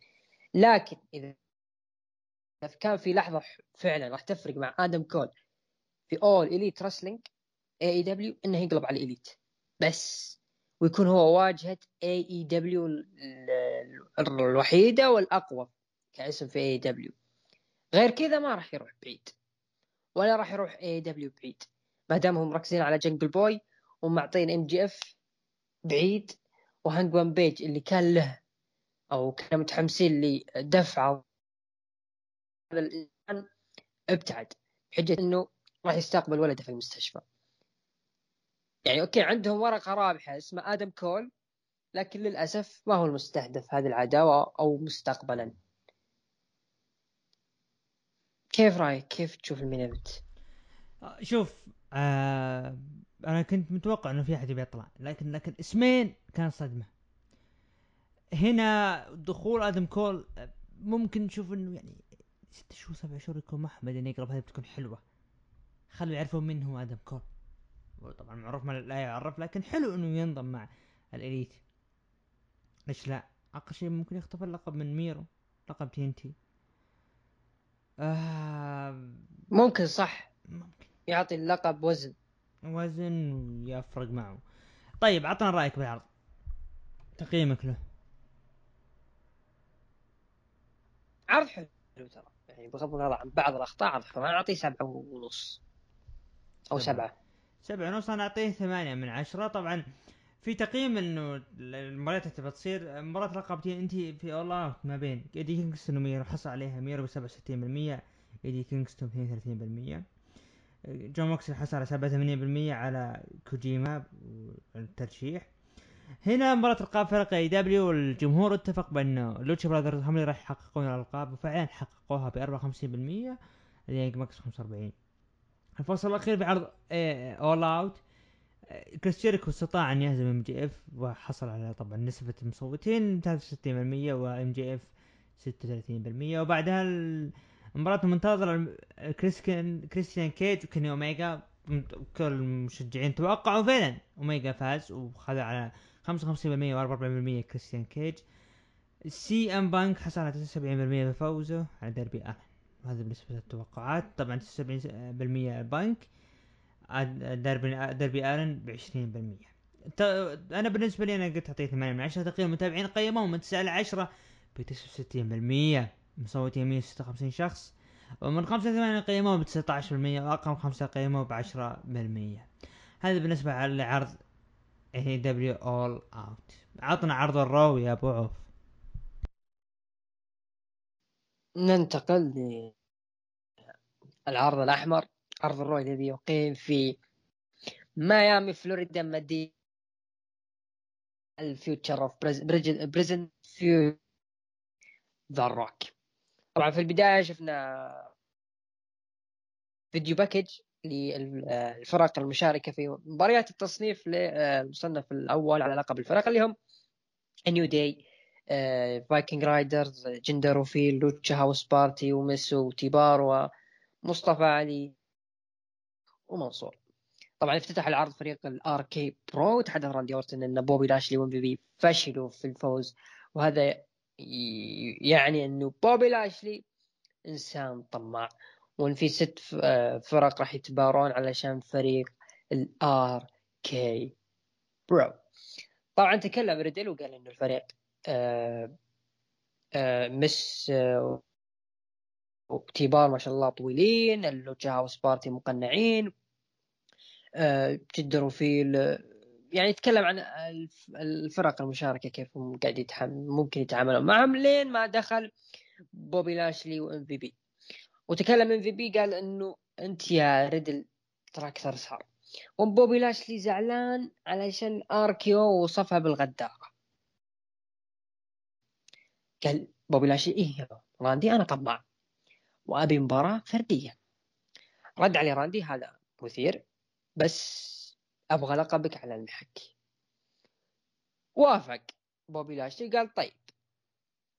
إذا حطيت لقبي على المحك وفزت عليك أنا ابى أنا و MVP نلعب على ألقاب الفرق. وهنا اللي أنا بالنسبة لي ما عجبني في البرومو. لين ما دخل فريق ال New Day وقال كوفي آه سمعنا إنه في بوبي لاشلي يبغى مباراة. فرق. أجل لازم نلعب مباريات الفرق ونفوز على بوبي لاشلي زي ما سوينا قبل ونصير أبطال الفرق. طيب عطنا كيف شفت البداية. وإضافة بوبي لاشلي و MVP الفرق ما حبيتها. فيديو package جدا جميل من الفرق وأنهم كيف تكلموا ويبون الألقاب. حلو. والله حلو. لكن يعني إحنا نخلص من موضوع النساء وإنه أوه بطلة لقب النساء وخصمها يلعبون على لقب الفرق ضد آه، ناتاليا وعفوا ضد شينا بيزلر و... واللي هي نايا جاكس قبل واللي صارت مملة وتكرار. إي فعلا مملة وتكرار. الآن قاعدين نشوف على قسم الرجال. إيش الفائدة؟ لا يعني بدل ما يقول انه نلعب مباراة فرق على القاب وإذا حافظت على لقبك كان راندي اورتن راح اعطيك فرصة على لقب WWE هنا مو العكس أنت أعطيت العكس. أنت أنت أنت قللت من من لقب ال WWE خليته انه إذا أنا إذا أنت فزت إذا أنا إذا أنا فزت عليك بلقب ال WWE راح ناخذ فرصة على لقب الفرق. كبرت لقب الفرق وقللت من لقب ال WWE ما حبيت.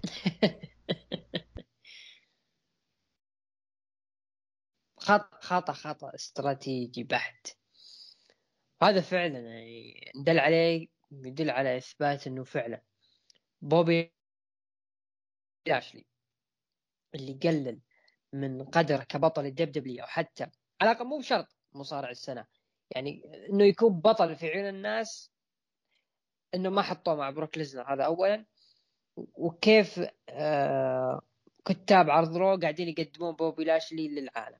يعني معقولة بطل ال WWE يركز على لقب فرق؟ مش ممكن. نروح للمباريات الفرق. طبعا هي مباريات زي ما تقول مشابهة ل gauntlet اللي هي يفوز يثبت الفريق ويطلع. أنا خلينا نستعرض المباراة بعدين نقول وجهة نظري. طبعا في البداية شفنا فريق ال New Day ضد ال Viking Raiders.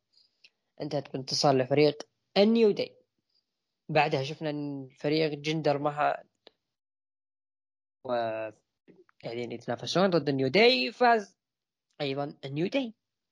بعدها شفنا Lucha House Party دخلوا لعبوا مباراة اللي فاز ال New Day. وشفنا دخول ميس وتيبار مرة ثالثة ضد New Day وفاز فيها مين؟ ال New Day. لما جاء يدخل مصطفى علي ومنصور آه، التيبار وميس قاعدين جلدوا في الخلق جلدوا New Day جلدوا مصطفى علي ومنصور دمروهم تدمير كل أبوهم. بعد ذلك ظهرت الإداريين آدم بيرس وسونيا ديفل علشان يهدوا الوضع. أعلنت سونيا ديفل أنه مباراة ال New Day ضد مصطفى علي ومنصور راح تنعاد لاحقا في الليلة. يا أخي أحس أنه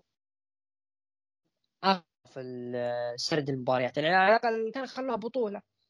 بطولة عادية واللي يفوز فيها راح يكون مصنف الأول على لقب آه، آه، فرق عرض Raw. لأنه بالنسبة لي أحس إنه في مباريات كثيرة يعني كانت بتكون أفضل. يعني ال Viking Raiders ضد ال New Day للأسف استعجلوا فيهم. Lucha House Party كنت متحمس إنه راح تكون في مباراة بينهم ومنصور. فشيء غريب عطنا وجهة نظرك. شوف أنا بالنسبة لي آه، أنا صدمت من وجود ال Viking Raiders وخسارتهم المبكرة. إنه مو كذا أنا ال Viking Raiders. يعني بكل صراحة إنه أنت عندك ال Viking Raiders قدموا الأسابيع الماضية بروموهات جدا جميلة جدا حلوة وأهميتهم بأنهم هم أشخاص قويين لابعد درجة. وإنه قالوا الجمهور كيف راح نوريكم كيف يكون ال Viking Raiders والوور وور بالأخير كذا يطلعون بالبدايه آه وجود جندر وفير هذه وجودهم كذا تكملة عدد. Lucha House Party نفس الكلام. لا ما استفاد Lucha House Party. غير شيء قدموه 2019 تقريبا. Elimination Chamber 18 اللي مباراة الفرق داخل الزنزانة أه ما أدري أنا موضوع إنه جاي أنا ما أدري ليش ناشبين شوف كلنا عارفين إنه WWE تحاول تضخم من منصور وعلي عشان يفوز بألقاب الفرق بالسعودية. بيقولون للجمهور اللي بأمريكا إنه أوه شوفوا كيف فازوا. بس هم ضايعين. بالنسبة لي أنا أشوف إنهم جدا جدا ضايعين. هذا أنا بالنسبة لي يعني من ناحية الفقرة اللي, اللي صارت ما حبيته صراحة لأنه ال Viking Raiders حرام يصير فيهم كذا. بكل صراحة يا بابا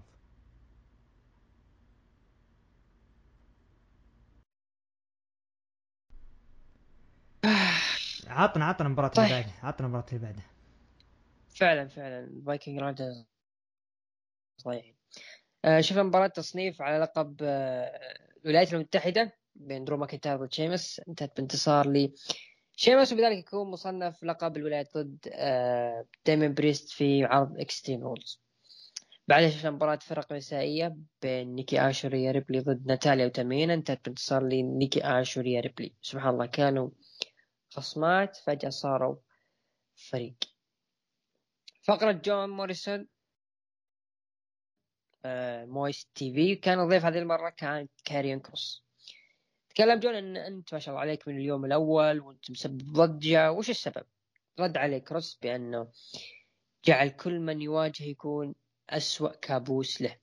تحدى جون موريسون ورد بأنه الجميع يحاول إخافته وتهديده آه، ولكن راح يقدمون مباراة ك آه، مباراة هذا رش الموية. وأنا كنت ترى مع اندرتيكر وكين و DX فأقدر أتعامل مع كاريون كروس.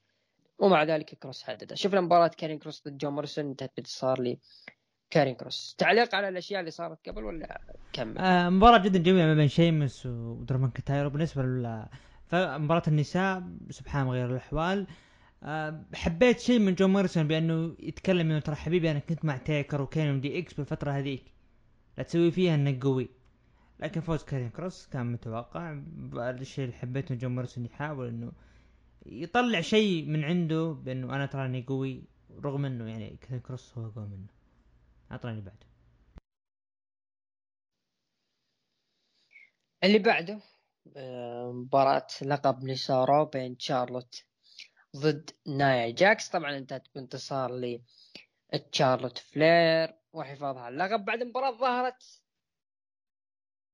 أليكسا بليس ظهرت خلف الشاشة تكلمت إنه هذه مباراة جميلة وكذا. قالت يا شارلوت ليش ما تجين عندي؟ طبعا رفضت شارلوت كانت مع آه، مكان اسمه قد المقام وانت تراس في مكاني وحلبتي فابعدي عني الله يرضى عليك طبعا انطفت الأنوار ودخلت أليكسا بليس عندها. طبعا قالت إيش تبغين؟ طيب يا بنت الحلال طلبت مباراة على لقب النساء. بعدها شفنا مباراة في لقب 24 7 بين آه، ريجي ضد أكيرا توزاوا. فاز ريجي. بعدها دخلوا تقدر تقول فئة 24 7 وهرب ريجي. آه طبعا بس. ظهر آه جيف هاردي دريك مافريك. شفت جيف هاردي؟ كان معهم. إيه كان معهم جيف هاردي سيدريك الكساندر لا لا اترك سيدريك سيدريك ضايع. لكن جيف هاردي كان معهم. بطل عالم كان معهم. بطل وزن اول بطل أو أول من فاز على كاريون كروس معهم. نعم. شوف الكسا بليس اللي صار معها هي وتشارلوت حبيتها صراحة ومتوقع يعني. لكن آه، جيف هاردي ما أدري دريك مافريك حتى تحس إنه هادي. ممكن لو دخل بالإدارة اتمنى يدير عروض دريك مافريك ليش ما يدير ممكن. لكن فعلا لأنه فعلا. لأنه قرب من Survivor Series يعني عندي إحساس. إنه يرجع يرجع SmackDown ضد ال Raw يقدر ذوليك في SmackDown وذا في Raw إي يا ليت. ممكن. ممكن. ليش لا. لكن فعلا فعلا وضع جيف هاردي مع هذول الشباب محزن جدا. شفنا دودروب تتكلم عن فترتها مع إيفا ماري. قالت إنها راح تلعب مباراة ضدها وراح تنهي شيء اسمه Eva-Lution طبعا نجي الآن لمباراة الفرق اللي ممكن تعتبر هي الحادث الرئيسي ك Raw. طبعا شفنا بالبداية New Day ضد منصور ومصطفى علي فازوا ال New Day بعدها دخل AJ Styles واومس فازوا مين؟ ستايلز واومس دخلوا الحبايب بوبي لاشلي و MVP وفازوا بوبي لاشلي و MVP. يكون هذول الحبايب هم آه، مصنفين على لقب الفرق. ونجدد الذكر بأن بوبي لاشلي هو بطل WWE. آه كذا يكون انتهى العرض. مشاهدات العرض مليون وثمانمية وخمسين ألف مشاهد. انخفاض في مستوى العروض عطنا تقييمك يا أبو داهم. قبل التقييم الأسبوع الماضي ذكرت بأنه راح يكون في مباراة الألقاب فرق في Extreme Rules ها. وضحت؟ ما ندري هل هي بتكون في عرض Raw ولا في Extreme Rules ما أنا أنا أقول غالبا إنها راح تكون في Raw. أه، ب Extreme Rules عندي إحساس. الآن صار في تناقض. قال إنه إذا انت فزت على لقب دبليو ناخذ فرصة. إحنا الحين صار مصنفين. ضايعين الكتاب. بالنسبة لي أنا أعطي العرض أربعة من عشرة. فعلا أربعة من عشرة.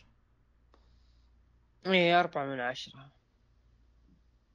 أه... نروح لتقييم المستمعين. طبعا من تسعة لعشرة عطوه ثلاثة وعشرين في المية. في ناس عجبوها العرض ومن خمسة أو من ثمانية إلى خمسة أعطوه سبعة وخمسين في المية وأقل من خمسة أعطوه عشرين في المية. أعلى نسبة راحت لي من ثمانية إلى خمسة. طيب نروح ل NXT أبو داحم. نروح ل NX T نروح ل NXT طبعا افتتح العرض بمباراة ما بين Ember Moon ضد Kay Lee Ray آه، فازت فيها راي يعني مجرد مباراة جميلة. استمرار تضخيم الراي يعني ان هي المص... اللي راح تنافس على اللقب. صرح داني بورش ولوركن بأنها مستعدين لمواجهة MSK واستعادة القائمة اللي ما خسروها وطلع منهم بيدا انها يعني إن لازم تنهون MSK آه الفقرة اللي بعدها ما راح تتكلم عنه ولا أسوي لها skip؟ إلى الآن زعلان لا تحاول تغير لا لا لا ما فيها شيء مهم يعني. بعدنا مباراة كارميلو هايز. ضد سانتوس اسكوبار فاز فيها سانتوس اسكوبار. بعد ما شفنا اللي مع سانتوس اسكوبار نفذت اسمه شو اسمه هي body slam ال power slam ما أو power slam ال body slam body slam body slam صح body slam, slam ما ما حبيته يعني. احس انه نقطة سلبية في المباراة لكن المباراة ككل مباراة حلوة. النتيجة أعطت ثقل زيادة لسانتوس إسكوبار. كارميلو هايز آه. قبل أسبوعين وضعه والآن. لسه لسه لسه المصارع في طور البناء يعني لا يعني تستعجل عليه. يعني بطولة يعني ما هم مستعجلين عليه ولا إيه، يعني متى تتوقع يعني إحنا خلص ال NXT Breakout إيش القادم له؟ امم بعد ما تخلص آه، عصابة ال Hit Row وسانتوس اسكوبار راح يدخل عليهم يعني بيدخل بينهم يعني. ويطلب الفرصة و... انه العقد معه؟ اي ولا استغرب إذا كان في TakeOver قادم تكون مباراة شمال أمريكا آه، مباراة ثلاثية. سانتوس اسكوبار ضد سويرف سكات ضد كارميلو هايز ما أستغرب. كوشيدا ما له حس. أعتقد إنه جته إصابة. عشان كذا مبتعد خلف الكواليس؟ حتى آه... إسلم. عشان كذا مبتعدين رودريك سترونج يعني على من دائرة المنافسة سواء كمباريات أو حتى كشغل يعني كلهم مبتعدين. كان من المقرر أصلا ال cruiser الأسبوع الماضي. لا ما قبل الماضي. وغابوا. ما قبل الماضي ممكن. وانسحب بشكل بسيط. خلف الكواليس آه، كيسي كاتنزارو كايدن كارتر جهزوا لمباراة الليلة. مالكم بيفنس يقدم فريق ال Creed Brothers أحد أكاديمية مالكم. يعني ممكن الآن خلاص رودريك سترونج بدأ ياخذ اتجاه آخر مع مالكم بأنه إحنا نجهز عصابة رغم إنه خسارة تايلر راست ومين اللي معه؟ هو بس. إي هو بس. خسارة ممكن كتعويض يعني. أعلى مدير العرض ما أحس إنه تايلر راست بيعوض. نجم ضيعوه. اعلن مدير العرض ويليام ريجل عن المباراة رباعية الأسبوع المقبل الفائز سيكون المصنف الأول على لقب ال NXT المصارعين هم كايل أورايلي توماسو تشامبا بيت دن LA Knight كنت بقول آدم كول لأنه طول عمره آدم كول كان بمباريات الرباعية عموما مباراة آه. فرق. Creed Brothers ضد جروبو فاز فيها اللي هو Creed Brothers رايك بالمباراة؟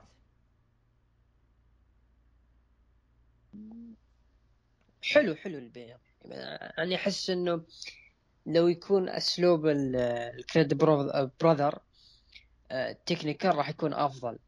أفضل من انهم powerhouse. أشوف إنه technical راح راح يكونون أفضل.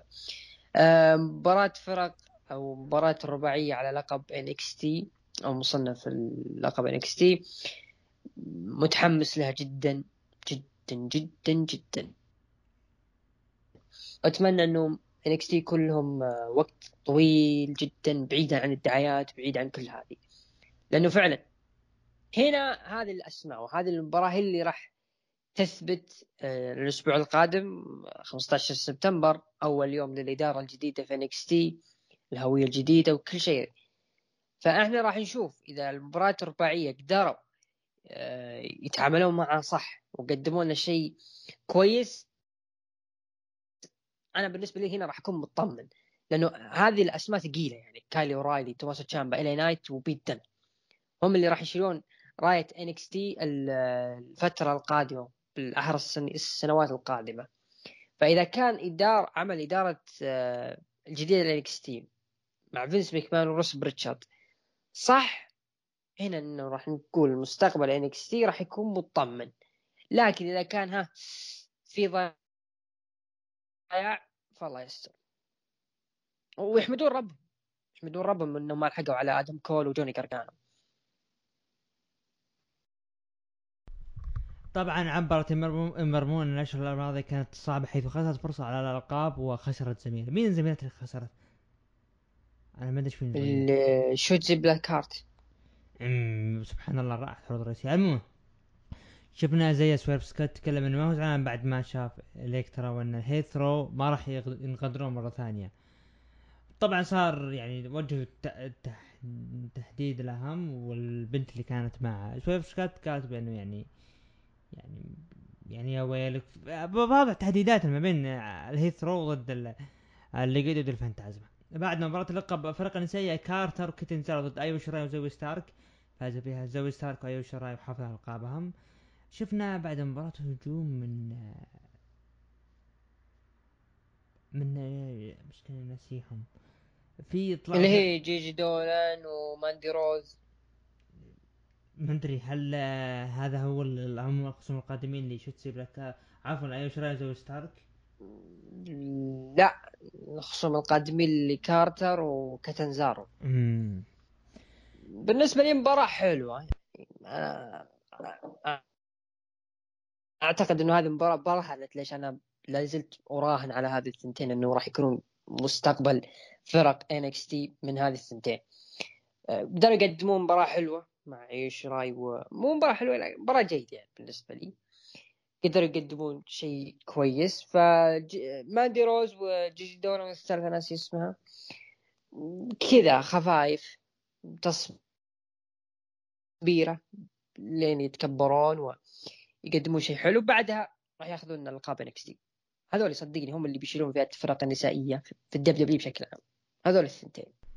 بعدها تكون مطبلة هذول الثنتين بنشوف الأسبوع المقبل شفنا video package كايل اورايلي بانه بالاشهر الماضيه كان يصارع كان في صراع مع زميل في TakeOver وانتهى هذا الصراع. الأسبوع القادم هو عيد ميلاده لكن هدفه هو سموا جو. فقد آه لا خلاص skip اللي بعده. رغم إنها كانت فقرة جميلة عند ديكستر لومز. فقرة ديكستر لومز وجوني جرجانو فقرة, فقرة حلوة فقرة حلوة. أوديسي جونز عموما. فرانكي موني كانت تتكلم مع كامي عن عرس. المهم جاء روبرت ستون قال أنا عندي لكم فرصة أنت يا فرانكي وين راح تأخذين فرصتك على, على لقب آه نساء NXT بعد ما كلمت ويليام ريجل الأسبوع المقبل. بعد المباراة شفنا يا أخي احس أحس عرس ذولي بخرب. المهم المهم skip آه بيرجع ال debut ال debut الأول لماي يانج ضد جوبر فازت فيها يانج بعدها شفنا video package لإلي نايت يتكلم عن المباراة وأنها محسومة لكن كل ما يرغب أنه يواجهه واسمه وجهه ويحتفل باللقب مع جمهوره. تماسو تشامبا وجه رسالة للجميع على طريقته الخاصة. الحدث الرئيسي مباراة على لقب فرق NXT بين أوني لوركن داني بورش انت آه ضد MSK انتهت مباراة من انتصار وحفاظ MSK على القابهم بعد المباراة شفنا انقلاب مفاجئ من بيت دن وريج هالاند على أوني لوركن وداني بورش. ريج هالاند يا أخوان عظيم داني اوني لوركن أنا من يعني من أشهر ماضي كنت محب الفريق. يعني تتكلم قبل ثمان شهور كنت أحب فريق اسمه شيء اسمه أوني وداني بورش. الآن ممكن نهاية العصابة. مشاهدات ما للأسف يعني. مشاهدات العرض حصلت على 600 600 ألف. رأيك بال main event؟ للأسف أنا أحس إنه خطأ. إنه قلبوا عليهم اللي هم بيت دن وريج هولند يعني تحس إنه كررت خطأ آه، عصابة ال Hurt Business وال Hurt Business وال أوني لوركن وداني بورش كلهم في طور البناء يعني. ما وصلوا لل high level اللي تطفش منه وتقول خلاص انقلبوا يا أخي خلاص. أحس إنه شيء غريب جدا اللي صار في NXT لكن ممكن يعطيك إنه هذول الاثنين لا تضمنهم. ممكن حتى هم بينهم وبين بعض ممكن يصير في انقلاب لريج هولاند وبيت دن بشكل عام NXT هذا الأسبوع للأسف من الأضعف في العروض اللي أنا شفتها. لكن أحس إنه آه، لو نلاحظ في العرض كان التركيز بشكل كلي على مباريات الفرق. يعني شفنا لقب نساء أو فرق النساء كان موجود. لقب الفرق في NXT كان موجود.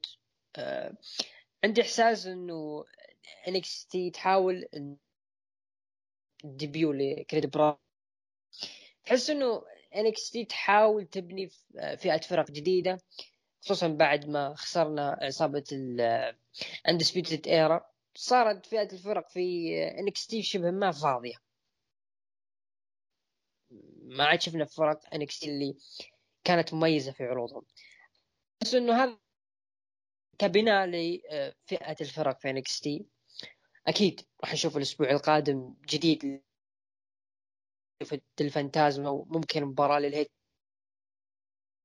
عشان يتحسنون ويكون للشيء اللي يصير للفانتازما والأسبوع الجاي ممكن يظهرون. فاحس إنه سمترة وفلترة لفئة الفرق في انكس أتمنى إن شاء الله تتعدل. تقييمك العرض ستة من عشرة.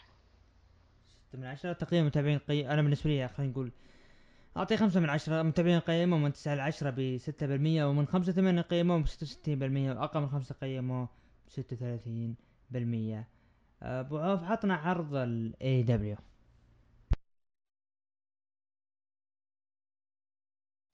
نروح لعرض ال ال AEW ما نقول شيء داينامايت طبعا اقيم العرض في آه، سنسيناتي أوهايو مدينة آه، جون ماكسلي. طبعا افتتح العرض بمباراة غريبة للأسف مباراة غريبة جدا مباراة ملكاي بلاك ضد داستن رودز اللي هو Goldust بعد مباراة طويلة جدا أعتقد استمرت حوالي عشر دقائق انتهت بانتصار لملكاي بلاك. كيف البوتشات؟ كيف البوتشات يو يو يا المباراة يو. الله يعين الله يعين الله يعين ملكاي بلاك. الله يعينه الله يعينه باللي دستون روز إيش الحفن هذا؟ لا وخذ لك الأسبوع الجاي بيجيك كودي روز بيبكي أوه جمهور. أنا اشتقت لكم أنا بيكم أنا بعد غياب يبدأ يبكي وحالته حاله ويصيح و... ويصارخ وأنا بيكم. ويلعب مرض مالكي بلاك ويفوز فيها.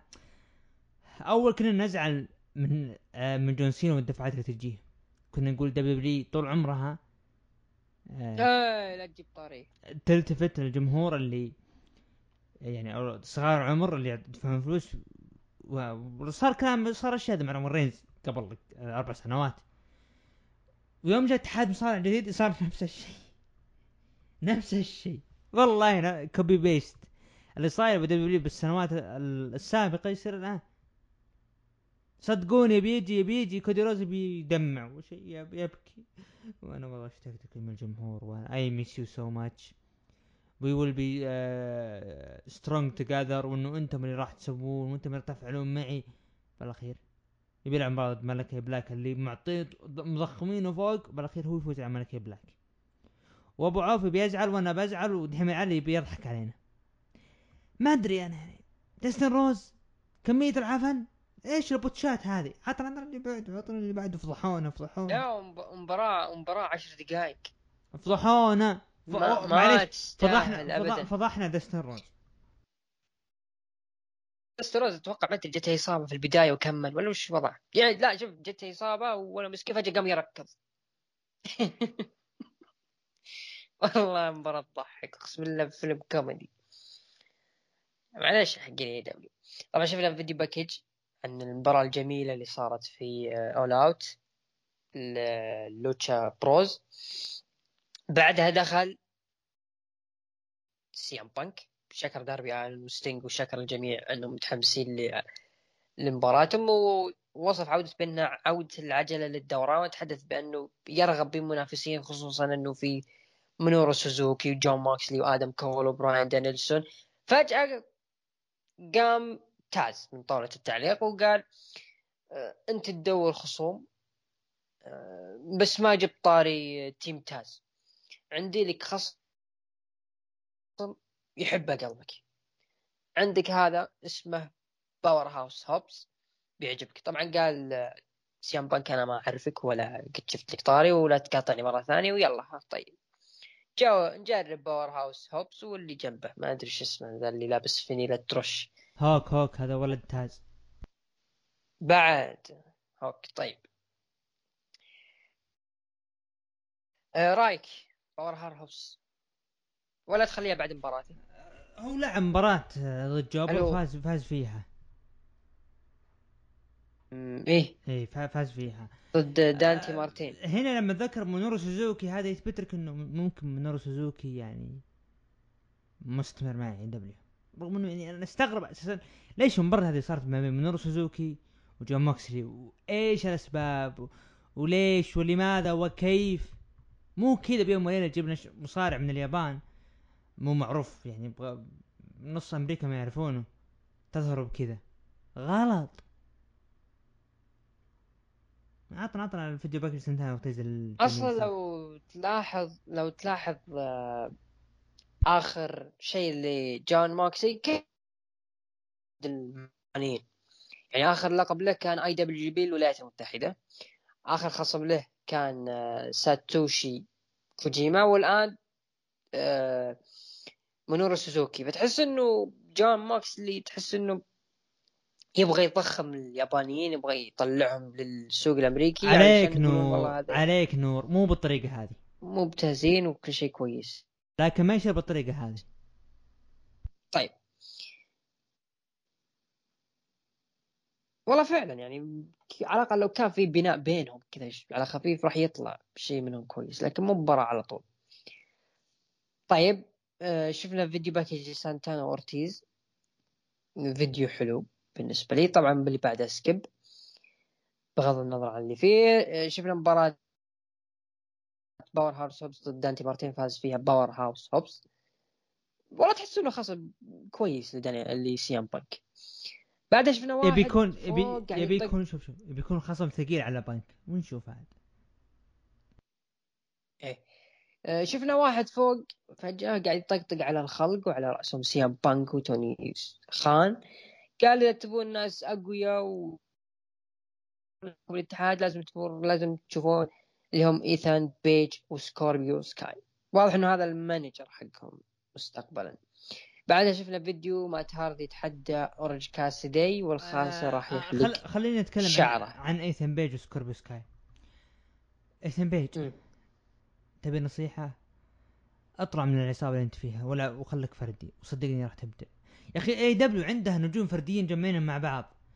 وضايعين شوي محتاجين فعلا محتاجين شوف AEW Rampage هذا لازم يكون في لقب عالمي فيه يخص العرض هذا ويبدا مرحله فصل العرضي وساعات تكون يصير هنا تقدر انت يعني تروج ما بين العرضين هذا هو افضل شيء على النجوم الموجودين بالنسبة ل طيب. مات- هاردي يتحدى اورنج كاسدي خلاص. يحلق شعره إيه إيه ال WWE حط اعطاني بعد اعطاني بعد. ما تارد جاب أفكار دبليو حطها في AEW قال إيش؟ قال يبي تغيير في العروض. طيب أنا بسألك سؤال. ما بعد جينا الف... لفقرته لكن أنا ذكرتها يعني. لما جبنا طاري إنه AEW عندهم نجوم. براين دانيلسون بما إنه كان له فترة آه، خلف كواليس عرض SmackDown كان فترته حلوة لما كان مدير عرض مدير العرض وشفنا عداوته مع ذا ميز وقدم ال American Alpha ولقب الفرق في SmackDown هل ممكن AEW يستفيدون من براين دانيلسون داخل كو AEW إنه يضبط لهم العداوات والقصص والإخراج والأخطاء اللي كنا نشوفها في AEW ممكن تختفي شيئا ما مع وجود براين دانيلسون خلف الكواليس مع إنه انفى ذاك الشيء. لا شك. وجود براين دانيلسون. ب AEW خلف الكواليس راح يعطي تغيير وأفكار جديدة. ممكن ممكن. فعلا ممكن في فكرة إنه AEW Rampage راح يكون العرض ال- ال- الآخر المنافس AEW ويكون في ألقاب فيه. ويكون في توزيع مصارعين وتضبيط ونشوف إيش فيه. هذا هو الأفضل. فممكن يقترح عليهم آه براين دانيلسون زي كذا وممكن ليش لا؟ لأن بصراحة أنا اللي أشوف اللي إذا كانوا AEW بيستفيدون من براين دانيلسون بدل ما هو مستفيدين منه ك roster ما راح يستفيدون منه يعني كمباريات ولا هذه لا لا الاستفادة الحقيقية خلف الكواليس ويعطونا الحرية مثل ما هم معطين الإليت وكودي رودز حرية والانطلاق في آه، الأفكار. أحس إنه براين راح يبدع معهم كثير كثير كثير. أكيد أكيد إذا ما أكيد أكيد خلاص. أكيد راح يعطيها يعطونه أريحية بالكتابة وكل شيء. أهم شيء أجيب لهم بس آه، بريبيلا طبعا. حول الثين طبعا شفنا MJF دخل الحلبة وقال يا ربع ترى اللي خاقين عليه اللي اسمه كريس جيريكو ترى فزت عليه ثلاث مرات. ولو أنا حتى فزت أربع فزت المرة الرابعة بس صارت خيانة وطعنة في الظهر. عشان بس تحتفل أنت وياه. وتكلم عن أهل سنسيناتي إنهم حمقى وان ما عندهم برجال لين ما دخل آه، براين بيلمن جونيور. قال إنه سنسيناتي طلعت أو سنسيناتي طلعت براين بيلمن وجون موكسلي وأنا بكون امتداد لهم. طبعا بالأخير طلب منه آه، MJF إنه يطلع ولا يوريه شغلة صار بينهم جدال آه، انتهى لبراين بيلمن جونيور. يا أخي براين بيلمن يا أخي هو عنده عنده اداء على الحلبة كويس بس ما لكن اللي مو عاجبني فيه إنه المايك. يستخدم اسم أبوه كثير. شو لا شو بغض النظر عن بغض النظر عن استخدامه للمايك يستخدم اسم أبوه كثير. براين بيلمن كان MLW وتحية لأبو نواف وهلان طيب الذكر كنا كنا عروض MLW. فكان براين بيلمن الأشخاص اللي يقدم لك أداء بالحلبة لكن يعيب المايك. ما أدري أنا أقول لا خلوا براين بيلمن خلوه إنه يذكر أبوه علشان الجمهور يعرفه بعدين ويقدر ياخذ راحته. أنا هذا هو أفضل شيء يقدر يسويه. وحب بتكون عداوة حلوة مع MJF إذا صارت. حلوة حلوة بتكون عداوة بسيطة ما بينهم حلوة بتكون. لا أنا بالنسبة لي أختلف معك يعني. لأنه إذا ذكر اسم أبوه كثير وان أنا امتداد يذكرني بتد ديبياسي الابن اللي كان موجود أيام 2010 لما كان سوى عصابة هو ويا كودي رودز اسمها ال Legacy وجاب الحزام المليون وما فاز إلا هو ولا غير مع ولا دخل معه بعدوات بيضيع بيضيع بيضيع بيضيع. ولا فعلا براين بيلمان أيام MLW يعني كنت أذكر له كم مباريات كان جميل. طبعا شفنا مباراة روبي سوهو الأولى في داينامايت اللي هي روبي رايوت. ضد جيمي هيتر انتهت بانتصار لروبي سوهو. طبعا ما يحتاج نقول اللي صار بعدين. أه صارت مباراة فرق سداسية بين FTR وشون سبيرز ضد ال Dark Order. فاز فيها ال FTR شون سبيرز. بعد مباراة Dark Order قاموا يضربون بعض. صارت في لخبطة في ال Dark Order.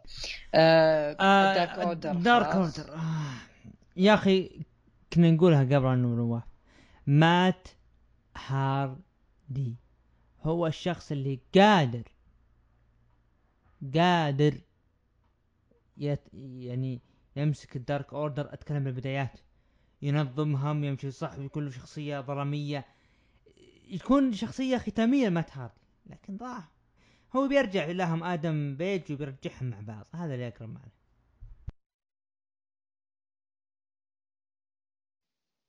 يا أخي أنت آدم بيج بعيد عن الدنيا وعن الأضواء وعن ال main eventer بشكل عام. آه، حتى سوء سوء حظ تذكر مباراة تذكر مباراة اللي صارت بين آه، كيني اوميجا ضد آدم بيج المصنف على لقب AEW اللي يفوز راح يواجه آه، جون موكسلي اللي كان هو البطل. أنا تمنيت إنه يخس تنتهي بدون فائز. DQ. وتصير مباراة ثلاثية. عادي يفوز هناك كيني أوميجا بس بتكون over لي آه آدم بيج. أنت صاير تحب المباراة الثلاثية. بس. أوه. في مباراة ثلاثية حلوة كثير صارت بعدين. لكن أنا غبت عن المصارعة ورجعت ولقيت اللي ماسكين AEW هم نفسهم. كيني أوميجا و... وكودي وغيرهم. طبعا صارت مقابلة لتولي بلانشارد اللي طلب فيها مباراة داربي الن ضد شون سبيرز. على طاري المقابلة نسينا إنه في عرض All Out صارت مقابلة ل أندرادي ال ايدولو. تكلم إنه باك انسحب لأنه ما في خصم له. تكلم تشافو جريرو قال إنه باك لن ما هو بخايف من أندرادي. لا صح هو خايف. فضاع هناك تشافو جريرو coach جديد في عروض AEW طبعا شفنا استطعنا مش ما استطعنا. آه، أنا أنا ما أدري أتوقع إني أنا متحمس مباراه داربي ضد شون سبيرز. أتوقع هي راح تكون AEW Rampage اما خاب ظني. اي AEW Rampage نعم. شفنا سامي جيفارا دخل فجأة اختفى. ما أدري. بعدها تحدى براين بيلمان آه، جونيور ام جي ماكسويل فريدمان اللي هو MJF بعدها دخلوا ال Elite. آه، تكلم دون كاليس عن فوز. كيني آه، بافضل عندي نقطة لبراين عندي نقطة لبراين بيلمان. اللي تحدوا فريق ال شو اسمه؟ الكاديميك اللي اللي مع جيف هاردي. أو جيف هاردي عفوا مات هاردي. ما أدري أنا استغرب من سامي جيفارا اللي صار له. براين بيلمان المفروض إنه كان يرمي الورد عليهم. مو يطلع إنه أوه okay شكرا يعطيكم العافية. ليش؟ اعطني اللي بعده. سبحان مغير الأحوال. أنا قبل شهر كان عداوة MJF وكريس جيريكو كان رايح لهذا المسار فجأة اختفى. نكمل. طبعا شكر الناس وقال إنه كيني اوميجا ما صار أفضل مصارع إلا بفلوسكم. آه بعدها قدم الحبايب اللي هم ال Young Bucks إنهم قدموا أفضل مباراة آه مباراة فرق بالتاريخ مع رغم إنهم خسروا. وبعدها شفنا مات جاكسون يقدم آدم كول baby طبعا دخل آدم كول وقال إنه اتحاد AEW أعظم شركة في الوقت الحالي لأنها تمتلك اللي شايفينهم بالحلبة Young Bucks وكيني اوميجا وأنا آدم كول baby أنتم عارفين ما يحتاج. طبعا اللي ضحكني في البروب إنهم عطوا سيفون لي لوك جالوز وكارل أندرسون. بعدها شفنا دخول براين دانيلسون. قال كيني أوميجا آه، يا شباب خلوني لحالي اتفاهم ويا الرجل اللي اسمه براين. دخل براين دانيلسون قال لي كيني تراك يا براين شخص عادي أتكلم معه مثل أي شخص. طبعا مسك براين المايك قال يا أخوان تبون مباراة براين دانيلسون ضد كيني اوميجا طبعا سووا بس قال اسمع أنت أعظم مصارع جاورته. امدا وأفضل من اللي من اللي داخل يقصد خلف الكواليس لكن أنت مو في مستواي. وقاموا يتجالدون لين جو اليونج بوكس ما جو الجاكرس اكسبرس اللي هم جنجل بوي وانجليكو وكريستيان كيج والله ما لها داعي اللي صار إيش رأيك؟ برومو آه، غبي غبي يعني غبي. استمرار يعني للغباء اللي صار. وجود وجود وجود ال Jurassic آه، إكسبريس ما أدري ليش. كريستيان كيج ممكن. آه، شوف أنا حبيت شيء قدم آدم كول وهو مسك أول شيء قال تعال توني شيافوني. أقسم بالله أنا يعني كلام يعني قال إذا قربت لزوجتي أو حبيبتي أو صديقتي خلف الكواليس وتعطيها النظرة اللي أنت تعطيها دايم. يا ويلك أسود ليلك. أنا حبيتها أول شيء قال أول مسكه من قبل قال قبل ما أبدأ أتكلم على طول وجهت التهديد توني شيافوني حبيت الشيء هذا. طبعا آدم كول ضخم فريق ال Young Bucks ومدحهم مدح ال Elite وال Elite موجود وال Elite الآن أقوى. دان أو براين دانيلسون وجوده الآن هو اللي ممكن يعطيك فرصة. لكن لما تدخل Jurassic Express كريستيان كيج والعصام ما لنا دخل. مش م... كذا يكون غلط اللي صاير. أنا أحس إنه برضو أحس براين دانيلسون بدري إنهم يعطونا فرصة على لقب AEW أصبروا عليه خلوه يقدم مباريات. خلينا نشوف إيش يقدم كيني أوميجا معه. أنا ودي عداوه تطول هذه. بدون ال Jurassic Express. عطنا ال main event.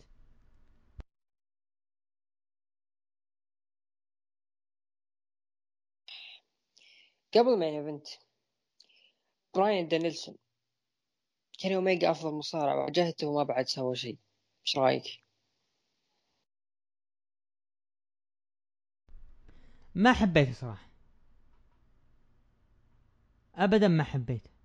غريبة غريبة. أفضل مصارع جاورته براين. انت لعبت مع مع خصوم كثير. Triple H راندي باتيستا بروك ليزنر رومان رينز. معقولة هذا افضل لا ننسى ما ننسى جون سينا بعد.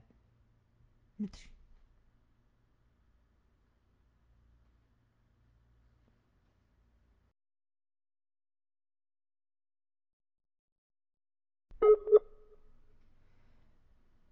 ف آه، أنا بالنسبة لي إنه وجود براين دانيلسون بالطريقة هذه مدري في في والله في في شيء غلط في في حوسة خلف الكواليس.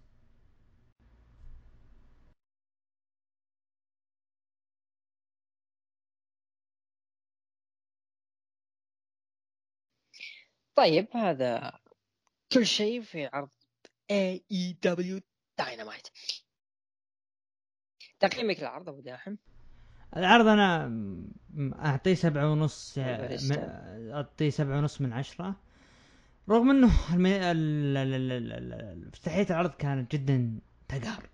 بكل صراحة جدا تقهر. أنا أعطيه خمسة من عشرة. نروح لتقييم